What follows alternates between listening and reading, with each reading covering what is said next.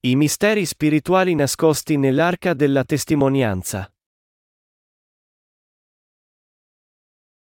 Esodo 25, 10-22. Faranno dunque un'arca di legno di acacia, avrà due cubiti e mezzo di lunghezza, un cubito e mezzo di larghezza, un cubito e mezzo di altezza. La rivestirai d'oro puro, dentro e fuori la rivestirai e le farai intorno un bordo d'oro. Fonderai per essa quattro anelli d'oro e li fisserai ai suoi quattro piedi, due anelli su di un lato e due anelli sull'altro. Farai stanghe di legno di acacia e le rivestirai d'oro. Introdurrai le stanghe negli anelli sui due lati dell'arca per trasportare l'arca con esse. Le stanghe dovranno rimanere negli anelli dell'arca, non verranno tolte di lì. Nell'arca collocherai la testimonianza che io ti darò. Farai il coperchio, o propiziatorio, d'oro puro, avrà due cubiti e mezzo di lunghezza e un cubito e mezzo di larghezza. Farai due cherubini d'oro, li farai lavorati a martello sulle due estremità del coperchio. Fa un cherubino ad una estremità e un cherubino all'altra estremità. Farete i cherubini tutti di un pezzo con il coperchio alle sue due estremità. I cherubini avranno le due ali stese di sopra, proteggendo con le ali il coperchio, saranno rivolti l'uno verso l'altro e le facce dei cherubini saranno rivolte verso il coperchio. Porrai il coperchio sulla parte superiore dell'arca e collocherai nell'arca la testimonianza che io ti darò.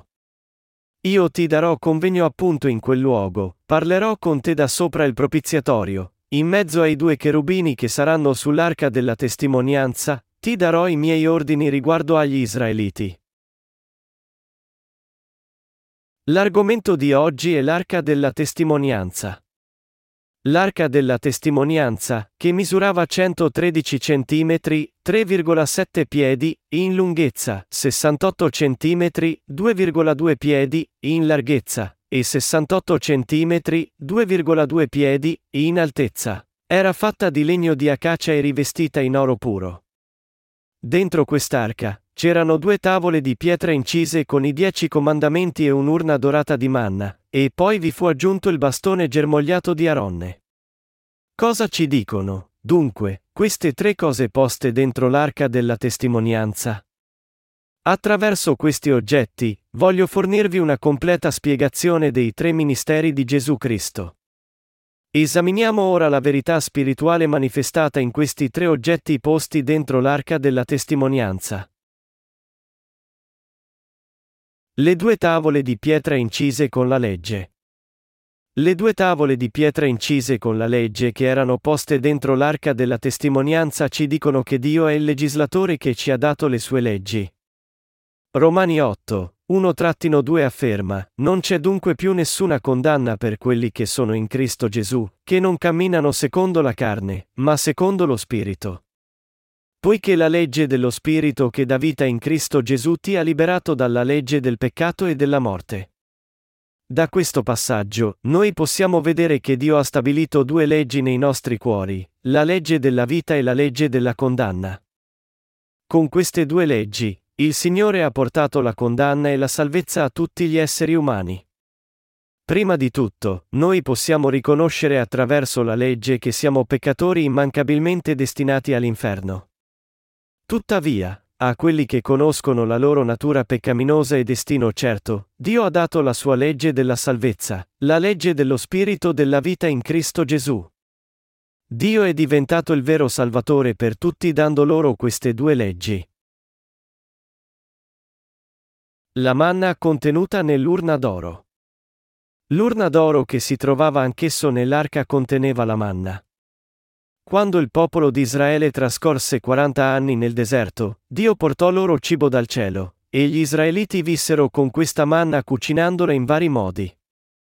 Era come semi di coriandoli bianchi, e il suo sapore era come cialde fatte con miele.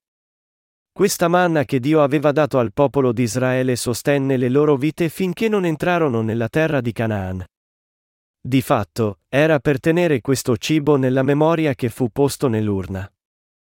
Questo ci dice che anche noi, credenti di oggi, dovremmo mangiare il pane della vita con cui i figli spirituali di Dio devono nutrirsi mentre sono in questo mondo finché non entrano nel cielo. Ma ci sono volte in cui noi vogliamo avere il pane del mondo, cioè, gli insegnamenti di questo mondo invece della parola di Dio. Tuttavia, quello di cui i figli di Dio devono davvero vivere prima di raggiungere la terra spirituale di Canaan è la parola di Dio, che è il pane spirituale della vera vita che scende dal cielo. Non ci si stanca mai di avere il pane della vera vita. Più abbiamo questo pane spirituale, più esso diventa vera vita per le nostre anime. Ma se ci alimentiamo con il pane degli insegnamenti del mondo invece della parola di Dio, le nostre anime finiranno col morire. Dio comandò al popolo di Israele di mettere la manna che scendeva dal cielo in un'urna e conservarla. Come mostra Esodo 16 e 33, Dio disse, Prendi un'urna e mettici un omer completo di manna, deponila davanti al Signore e conservala per i vostri discendenti. La manna che scendeva dal cielo era il pane della vera vita per l'anima delle persone. Egli dunque ti ha umiliato, ti ha fatto provare la fame, poi ti ha nutrito di manna, che tu non conoscevi e che i tuoi padri non avevano mai conosciuto, per farti capire che l'uomo non vive soltanto di pane, ma che l'uomo vive di quanto esce dalla bocca del Signore. Deuteronomio 8 e 3. Chi è allora il vero pane della vita per noi? Il battesimo che Gesù Cristo ricevette per caricarsi i nostri peccati sul suo corpo e la sua crocifissione e sangue sono il nostro pane della vera vita. Dandoci il suo carne e sangue, Gesù Cristo è diventato il pane della vita eterna. Come ci dice Giovanni 6, 48-58, Io sono il pane della vita. I vostri padri hanno mangiato la manna nel deserto e sono morti, questo è il pane che discende dal cielo, perché chi ne mangia non muoia. Io sono il pane vivo, disceso dal cielo. Se uno mangia di questo pane vivrà in eterno e il pane che io darò è la mia carne per la vita del mondo. Allora i giudei si misero a discutere tra di loro, come può costui darci la sua carne da mangiare? Gesù disse, In verità, in verità vi dico, se non mangiate la carne del figlio dell'uomo e non bevete il suo sangue, non avrete in voi la vita. Chi mangia la mia carne e beve il mio sangue ha la vita eterna e io lo risusciterò nell'ultimo giorno.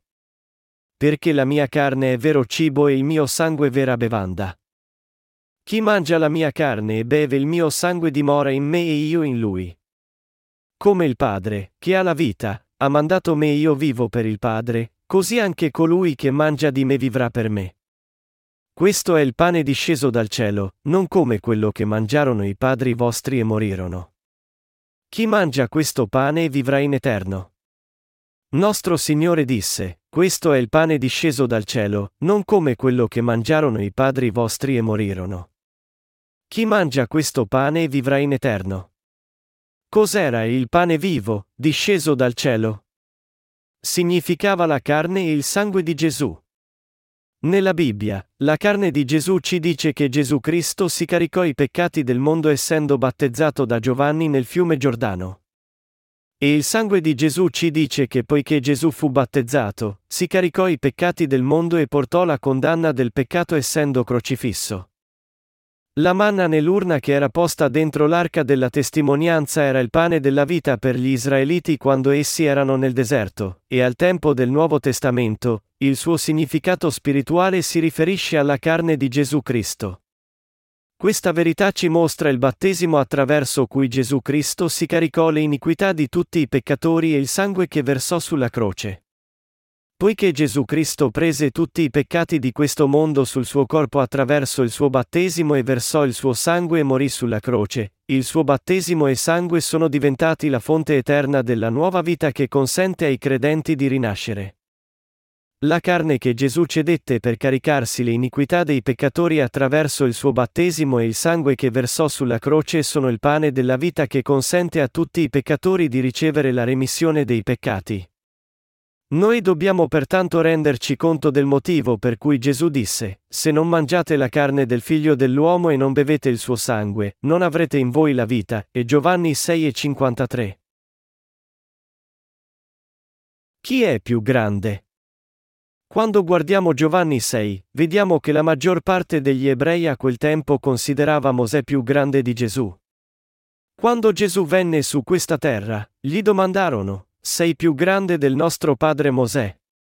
Di fatto, essi consideravano Mosè il più grande di tutti. Poiché gli ebrei non erano riusciti a riconoscere Gesù come il Messia, lo vedevano come un pugno nell'occhio. Così essi lo sfidarono chiedendo, Sei più grande di Mosè? Il popolo di Israele credeva in Geova Dio, e qui veniva un giovane di soli 30 anni d'età che proclamava, Anche se i vostri padri hanno mangiato la manna nel deserto e sono morti, quelli che mangiano il pane che io do non moriranno. Ecco perché essi giunsero a paragonare la potenza dei due, Mosè e Gesù. Come Gesù dichiarò poi, prima che fosse Abramo, io ero, egli è più grande di qualsiasi essere umano dell'intera storia umana, perché egli è il creatore stesso. Come potevano semplici creature osare sfidare il creatore? Anzi, alcuni ancora dicono che Gesù è solo un grande maestro, uno dei grandi saggi della storia umana. Che blasfemia! Gesù è Dio, il Re dei Re, e il Creatore di tutto l'universo. Egli è il Dio onnipotente e onnisciente. Eppure egli si umiliò e venne su questa terra nella carne di uomo per salvare voi e me da tutti i nostri peccati e dalla morte eterna, per diventare il nostro vero Salvatore. Gesù Cristo disse, sta scritto nei profeti, e tutti saranno ammaestrati da Dio. Chiunque ha udito il Padre e ha imparato da lui, viene a me.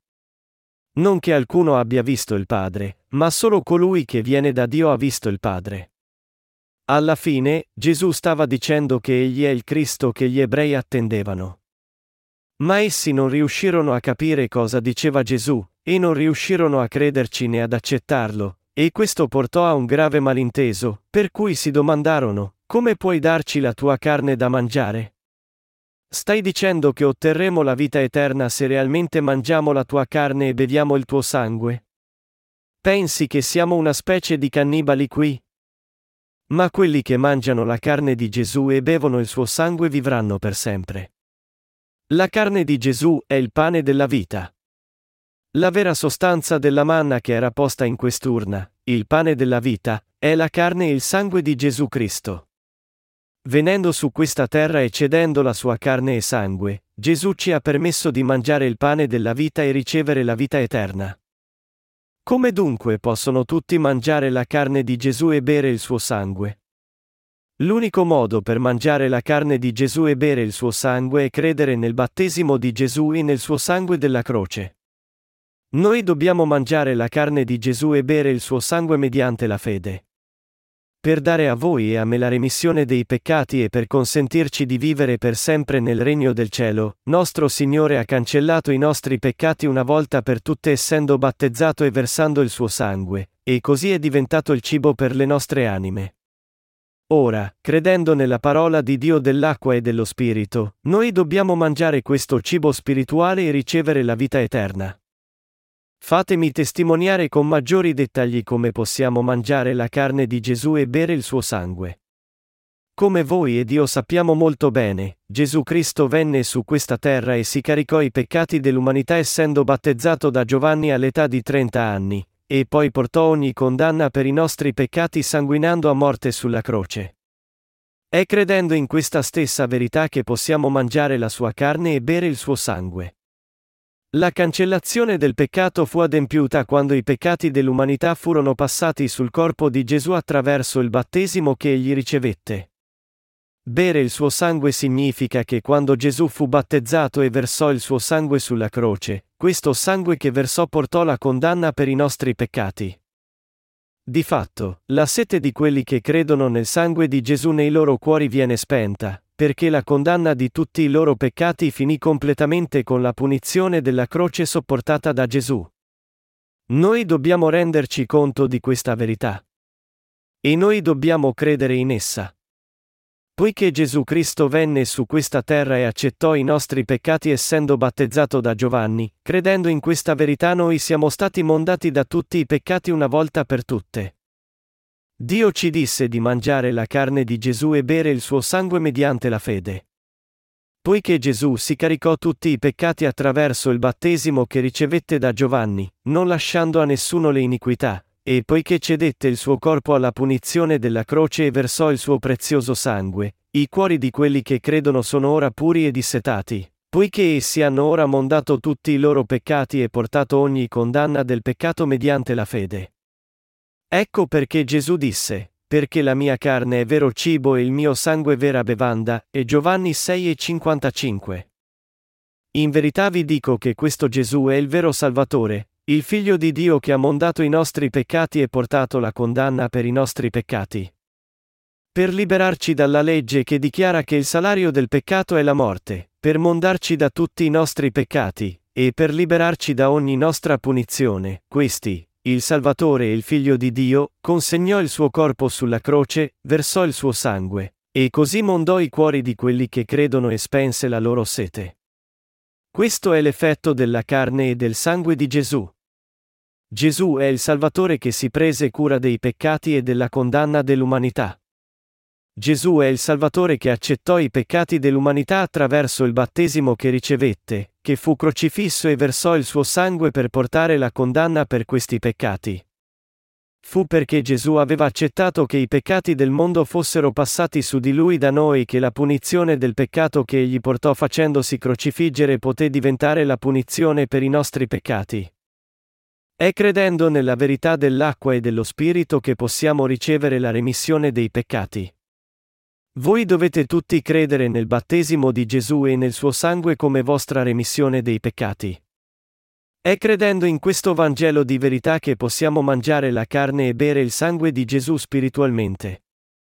In altre parole, è credendo che Gesù Cristo figlio di Dio venne su questa terra, si caricò i nostri peccati attraverso il suo battesimo, e portò ogni condanna per i nostri peccati sulla croce che possiamo diventare quelli che possono mangiare la sua carne, bere il suo sangue e così ricevere la vita eterna. Credendo nel battesimo e nel sangue di Gesù, noi possiamo ora mangiare la sua carne e bere il suo sangue. Mangiando il battesimo di Gesù e il sangue che versò sulla croce come nostro cibo della remissione dei peccati, possono esserci rimessi tutti i peccati. È attraverso questa fede che abbiamo potuto ricevere la remissione dei nostri peccati, diventare figli di Dio, e vivere per sempre nel regno di Dio. Il bastone di Aronne che germogliò. Tra gli oggetti posti dentro l'arca della testimonianza, il bastone di Aronne che germogliò si riferisce a Gesù Cristo come eterno alto sacerdote del regno del cielo. Ci dice anche che la vita eterna si trova in lui. Per facilitare la nostra comprensione di questo, rivolgiamoci a numeri 16, 1-2, ora Core figlio di Izear, figlio di Kit, figlio di Levi, e Datan e Abiram, figli di Eliab, figlio di Pallu, figlio di Ruben, presero altra gente e insorsero contro Mosè, con 250 uomini tra gli israeliti, capi della comunità, membri del consiglio, uomini stimati. Il passaggio qui ci dice che tra i Leviti, 250 capi famosi della congregazione si riunirono e insorsero contro Mosè. Essi dissero, Cosa avete fatto voi, Mosè e Aronne, per noi portandoci fuori della terra d'Egitto? Ci avete dato vigneti? Ci avete condotto a un'oasi? Cosa avete fatto per noi? Ci avete portano nel deserto solo perché morissimo nella sabbia del deserto alla fine? Come potete chiamarvi servi di Dio? Dio opera solo attraverso di voi. Sorse, in altre parole, una ribellione contro il comando di Mosè e Aronne. In quel tempo, Dio disse a Core, Datan, On, e ad altri capi della congregazione che guidavano la ribellione, fatti dare da loro dei bastoni, uno per ogni loro casato paterno e scrivi il nome di ognuno sul suo bastone. Poi metti questi bastoni nel tabernacolo del convegno. Lasciali lì una notte e controllali il giorno dopo. Dio poi disse, L'uomo che io avrò scelto sarà quello il cui bastone fiorirà e così farò cessare davanti a me le mormorazioni che gli israeliti fanno contro di voi, numeri 17 e 5. Nel versetto 8, vediamo che il bastone di Aronne, del casato di Levi, era fiorito, aveva prodotto germogli, aveva fatto sbocciare fiori e maturato mandorle. Poi nel versetto 10, vediamo, riporta il bastone di Aronne davanti alla testimonianza, perché sia conservato come un monito per i ribelli e si ponga fine alle loro mormorazioni contro di me ed essi non ne muoiano. Ecco come il bastone di Aronne che germogliò giunse ad essere porto e tenuto nell'arca della testimonianza. Questo mostra che Aronne, discendente di Levi, fu unto come alto sacerdote del popolo di Israele. Mosè era il profeta di Dio e Aronne e i suoi discendenti erano gli alti sacerdoti del popolo di Israele. Dio stesso aveva affidato i compiti dell'alto sacerdote sulla terra ad Aronne. Dio ha mostrato il sistema sacrificale a Mosè, dove il popolo di Israele portava offerte sacrificali e le offriva a Dio ogni volta che peccava, e aveva fatto sì che Aronne vigilasse su queste offerte in concordanza con i requisiti del sistema sacrificale. Anche se Dio aveva affidato tutti i doveri sacerdotali ad Aronne l'alto sacerdote, c'erano persone che andavano contro il suo sacerdozio, ed ecco perché Dio portò il bastone di Aronne a germogliare, dimostrando che il suo sacerdozio veniva da Dio. Egli poi fece tenere al popolo di Israele questo bastone nell'arca della testimonianza in ricordo di questa lezione. Ecco come le due tavole di pietra della legge, l'urna che conteneva la manna, e il bastone di Aronne che germogliava erano tutti posti dentro l'arca della testimonianza. A cosa si riferiscono spiritualmente queste tre voci? Si riferiscono ai miniseri di Gesù Cristo nostro Salvatore. Quali ministeri adempì Gesù Cristo per cancellare tutti i nostri peccati? Prima di tutto, Egli adempì il ministero del profeta. Egli è l'Alfa e l'Omega. Egli conosce l'inizio e la fine, e ci ha insegnato tutto sul primo e l'ultimo. Nostro Signore sapeva cosa sarebbe accaduto all'umanità, a voi e a me, se fossimo rimasti nel peccato. Secondo, Gesù è diventato l'eterno alto sacerdote del regno del cielo. Egli venne su questa terra perché voleva salvarci dal peccato diventando il nostro stesso Salvatore, per salvarci completamente diventando il nostro vero alto sacerdote del regno del cielo. Terzo, Gesù Cristo è il nostro Re. La Bibbia dichiara, un nome porta scritto sul mantello e sul femore, Re dei Re e Signore dei Signori, e Apocalisse 19 e 16. Egli è lo stesso creatore di tutto l'universo, e così ha l'autorità di regnare su tutto ciò che vi è in esso. Noi dobbiamo tutti renderci conto che Gesù Cristo, che è il nostro vero Re, il profeta che ci ha insegnato la verità della nostra salvezza dal peccato, e l'eterno alto sacerdote del cielo, è ora diventato il nostro vero Salvatore. Nostro Signore ha liberato voi e me dal peccato, ci ha resi il popolo di Dio, i suoi figli e i suoi operai, e ci ha consentito di compiere buone opere. Egli ha fatto rinascere le nostre anime in modo che possiamo vivere nuove vite anche su questa terra, e ci ha dato nuova vita in modo che quando verrà il tempo, possa sollevare i nostri corpi e consentirci di vivere per sempre con Lui in cielo. Chi è Gesù Cristo per voi e me? Egli è il nostro vero Salvatore. E Gesù Cristo è il nostro profeta, il nostro eterno alto sacerdote e il nostro Re. Anche se non vogliamo disubbidire alla volontà di Dio, siamo così insufficienti e deboli che non possiamo fare a meno di peccare ininterrottamente. Se continuiamo a vivere così, se moriamo così e poi andiamo davanti a Dio, quale sarebbe per noi il luogo appropriato per andare? Il cielo o l'inferno? Se tutti noi dovessimo essere giudicati secondo la legge che dichiara, il salario del peccato è la morte, non saremmo tutti distrutti, Colui che ha salvato persone come noi dal peccato e dalla distruzione ed è diventato nostro Salvatore è Gesù Cristo. Egli stesso venne su questa terra, ci amò, ed è diventato il Salvatore che ci ha liberati dal peccato, diventando così il grande pastore del suo gregge. Giovanni 3 e 16 afferma, Dio infatti ha tanto amato il mondo da dare il suo figlio unigenito, perché chiunque crede in lui non muoia, ma abbia la vita eterna. Dio amò voi e me tanto che venne egli stesso su questa terra per noi, fu battezzato per caricarsi i peccati del mondo, fu crocifisso e morì sulla croce, resuscitò dai morti, ed è così diventato il nostro Salvatore. Pertanto, credendo in Gesù Cristo che è diventato il nostro Salvatore nei nostri cuori, siamo diventati quelli che sono mondati dal peccato, che hanno ricevuto il dono della salvezza, che ci ha consentito di diventare figli di Dio e ottenere la vita eterna. C'è una cosa che dobbiamo assolutamente essere certi di credere davanti a Dio. È che Dio ci ha amati, e per cancellare i nostri peccati, venne su questa terra, incarnato in un uomo, fu battezzato, morì sulla croce, risuscitò dai morti, ed è così diventato il nostro vero Salvatore. È mangiando la carne di Gesù e bevendo il suo sangue mediante la nostra fede nei nostri cuori che ci può essere data la vita eterna. Poiché niente può essere più chiaro di questo fatto, noi non possiamo fare a meno che riconoscere e credere in questo. Noi dobbiamo mangiare la carne di Gesù e bere il suo sangue mediante la fede. E chiunque può avere questa fede che riconosce e crede nel Vangelo dell'acqua e dello Spirito adempiuto da Gesù così com'è. Cos'altro dobbiamo fare oltre a credere? Non possiamo fare nient'altro o ci metteremo contro Dio. Noi siamo veloci a disubbidire a Dio e a peccare. Ma Dio ha salvato voi e me da tutti i nostri peccati una volta per tutte, perché ci ama tutti. Come parlò Dio della sua salvezza al tempo del Vecchio Testamento? Attraverso quale metodo, allora, ci ha salvato il Signore? Nel Vecchio Testamento, egli parlò di questa salvezza attraverso i colori manifestati nella porta del tabernacolo e negli indumenti portati dall'alto sacerdote. I colori del filo di porpora azzurra, porpora rossa, scarlatto e nel bisso ritorto manifestati nella porta del tabernacolo sono la rivelazione che ci mostra la sua perfetta salvezza.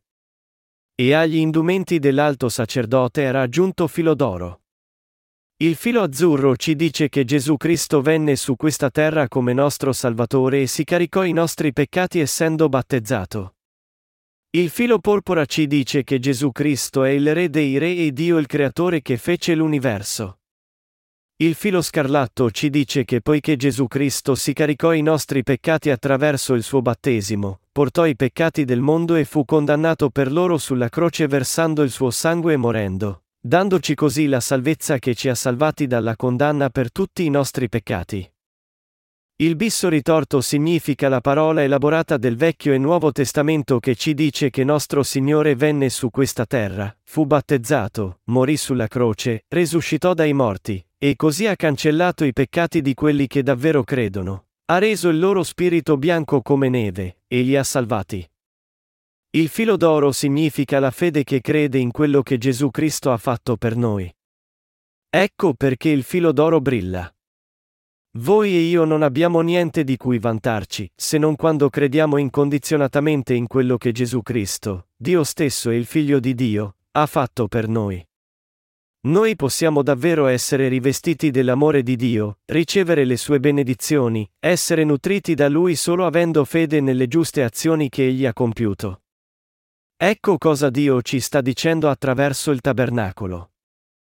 Noi dobbiamo renderci conto di quello che Dio ci sta dicendo attraverso l'arca della testimonianza che era posta dentro il tabernacolo.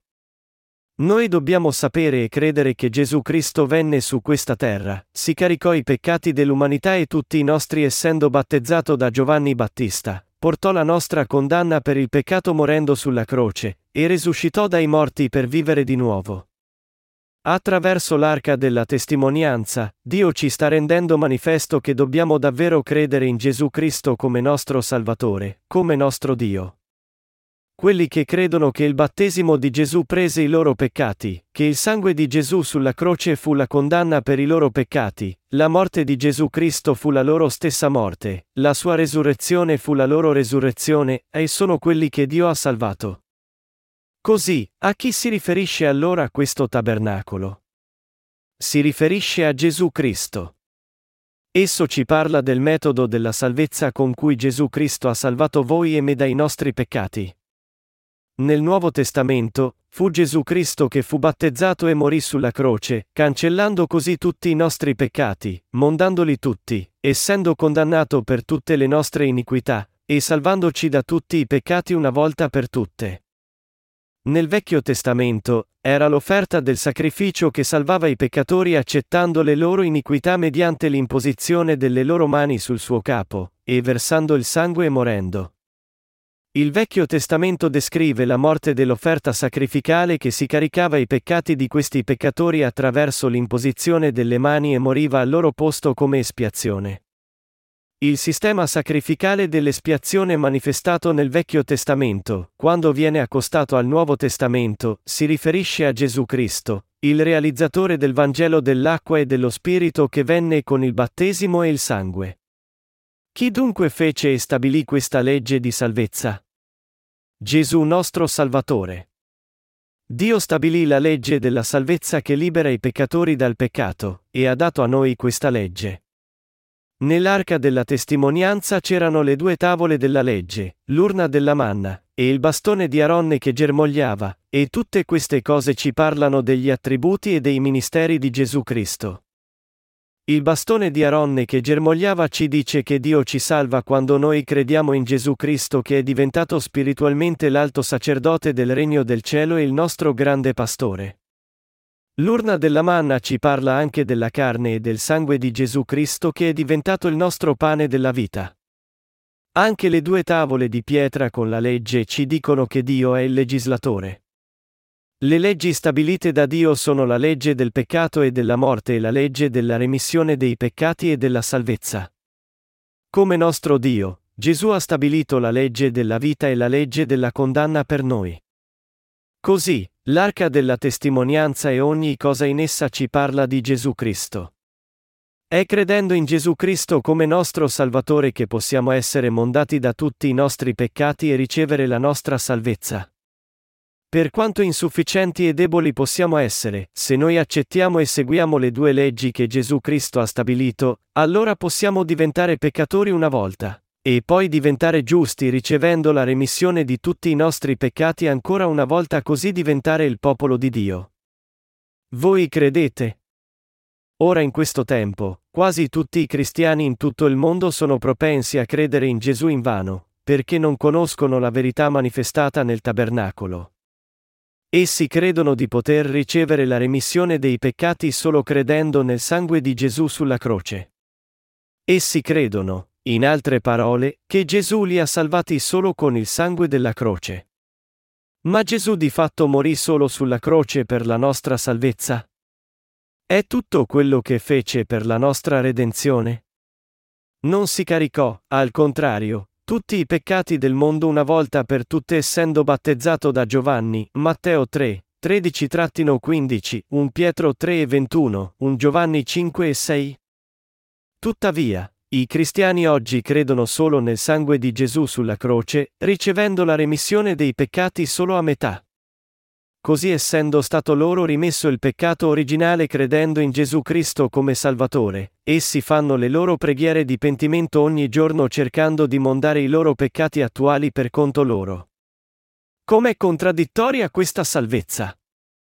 È come mondare solo metà dei loro peccati mediante la fede, e poi cercare di mondare il resto attraverso i loro sforzi. Se è così, come posso non continuare a predicare mettendo continuamente insieme il battesimo e il sangue di Gesù? Finora, molti cristiani di questo mondo, tranne i cristiani del periodo della Chiesa primitiva, hanno creduto in una salvezza mezza vuota. Non è per questo che gli uomini ora credono nel cristianesimo come se fosse solo una religione terrena? Non troppo tempo fa, una donna di nome Valeria Jones negli Stati Uniti ricevette la remissione dei peccati dopo aver letto il primo volume di questa serie del Tabernacolo. Prima di leggere questo libro, aveva già letto diverse altre nostre pubblicazioni. Anche se concordava con quello che dicevano i nostri libri, non riusciva a convincersi completamente del Vangelo dell'acqua e dello Spirito. Ci disse che aveva ancora dei dubbi, e si chiedeva, questo sembra giusto, ma come mai tanti non lo predicano? Ma ella confessò che quando finì di leggere il primo volume della serie del Tabernacolo, giunse ad avere la chiara fede della salvezza, credendo che il Vangelo dell'acqua è giusto, che è la pura verità manifestata nel Tabernacolo. Anche un lettore dello stesso libro del Benim ci scrisse, sarete molto sorpresi dal sapere che dopo aver ricevuto la remissione dei peccati leggendo il vostro libro, ora ho lasciato la mia chiesa. Perché ho lasciato la chiesa che frequentavo? Perché predicava la dottrina della santificazione incrementale, che non è insegnata nella Bibbia. Questa dottrina della santificazione incrementale era completamente non biblica. Quando continuava a insegnare che io devo e posso essere santificato quando in realtà la mia carne non può mai essere santificata, era insopportabile per me stare a sentire tali sermoni. Ecco perché uscii da questa chiesa e me ne separai. Poiché ho ricevuto la remissione dei miei peccati leggendo il vostro libro, non avevo altra scelta che lasciare la chiesa che frequentavo e separarmene ora. Come noi che abbiamo attraversato tutto questo siamo ora diventati il popolo della fede e ci siamo uniti alla Chiesa di Dio, anche tutti gli uomini di questo mondo possono cambiare se solo conoscono la verità, poiché la parola dice, conoscerete la verità e la verità vi renderà liberi. Anche l'arca della testimonianza del tabernacolo manifesta Gesù Cristo. Quest'arca della testimonianza era posta nella parte più profonda del tabernacolo. Si poteva vederla solo sollevando la cortina del tabernacolo ed entrandovi, e poi sollevando il velo del Santo dei Santi ed entrando in esso. In altre parole, la porta del tabernacolo era posta a est, e l'arca era posta all'estremità occidentale del tabernacolo. Le stanghe non verranno tolte dall'arca. Esodo 25, 14-15 dice, Introdurrai le stanghe negli anelli sui due lati dell'arca per trasportare l'arca con esse. Le stanghe dovranno rimanere negli anelli dell'arca, non verranno tolte di lì. Cosa significano questi versetti? Con questi versetti, Dio ci sta dicendo che dovremo servire il Vangelo dell'acqua e dello Spirito dedicandoci a Lui. Il Vangelo viene diffuso solo quando si dedichiamo alla sua opera. Servire il Signore dedicandoci al Vangelo e seguire la vai della croce che nostro Signore ha percorso prima di noi. Ecco perché egli disse ai suoi discepoli, se qualcuno vuol venire dietro a me rinneghi se stesso, prenda la sua croce e mi segua, e Matteo 8 e 34. Per diffondere il vero Vangelo in tutto il mondo, grande, sono richiesti grande sacrificio, sforzi e sofferenze. Possiamo scoprire questo solo vedendo quanto soffrì l'Apostolo Paolo per il Vangelo dell'acqua e dello Spirito, sono ministri di Cristo. Sto per dire una pazzia, io lo sono più di loro, molto di più nelle fatiche, molto di più nelle prigionie, infinitamente di più nelle percosse, spesso in pericolo di morte. Cinque volte dai giudei ho ricevuto i 39 colpi, tre volte sono stato battuto con le verghe, una volta sono stato lapidato, Tre volte ho fatto naufragio, ho trascorso un giorno e una notte in balia delle onde. Viaggi innumerevoli, pericoli di fiumi, pericoli di briganti, pericoli dai miei connazionali, pericoli dai pagani, pericoli nella città, pericoli nel deserto, pericoli sul mare, pericoli da parte di falsi fratelli, fatica e travaglio, veglie senza numero, fame e sete, frequenti digiuni, freddo e nudità. E oltre a tutto questo, il mio assillo quotidiano, la preoccupazione per tutte le chiese, 2 Corinzi 12, 23-28. Tuttavia, quelli che amano se stessi più del Signore che diede se stesso per salvarli da ogni condanna non possono sacrificarsi per il regno di Dio. Non c'è un modo semplice per servire il Vangelo dell'acqua e dello Spirito. Come può un agricoltore aspettarsi di fare un buon raccolto senza sudare? Così, l'arca della testimonianza dovrebbe essere portata dai nostri sacrifici. Re David una volta cercò di portare l'arca su un nuovo carro trainato da buoi, invece di portando con le stanghe dai suoi uomini come era previsto. Mentre andavano, i buoi inciamparono, e un uomo chiamato Uzza arrivò con le mani all'arca di Dio e l'afferrò. L'ira del Signore allora si alzò contro Uzza, e Dio lo colpì lì per il suo errore. Uzza morì là accanto alla sua arca, 2 Samuele 6, 1-7. Così David, terrificato da questo e avendo paura del Signore quel giorno, mise l'arca da parte nella casa di Obed Edom il Gittite. Fu solo portando l'arca sulle spalle dei suoi uomini che poté portarla fino al castello tre mesi dopo. Come illustra questo racconto, noi dobbiamo portare l'arca della testimonianza esattamente come ci ha detto Dio, con il nostro sudore e sangue, con i nostri sacrifici, con la nostra inflessibile devozione al suo Vangelo. Quelli che hanno davvero ricevuto la remissione dei peccati con grande gratitudine sono più che felici di dedicarsi al Signore che si è dedicato a noi. Noi rendiamo continuamente grazie al Signore, nostro Salvatore e Dio. Noi lo ringraziamo per averci permesso di servire il Vangelo su questa terra. Noi siamo tutti meravigliati e stracolmi di gioia da questo fatto simile a un sogno, che il Signore ha scelto noi per farci servire questo Vangelo della verità, per seguirlo e vivere il tipo di vita che lo compiace.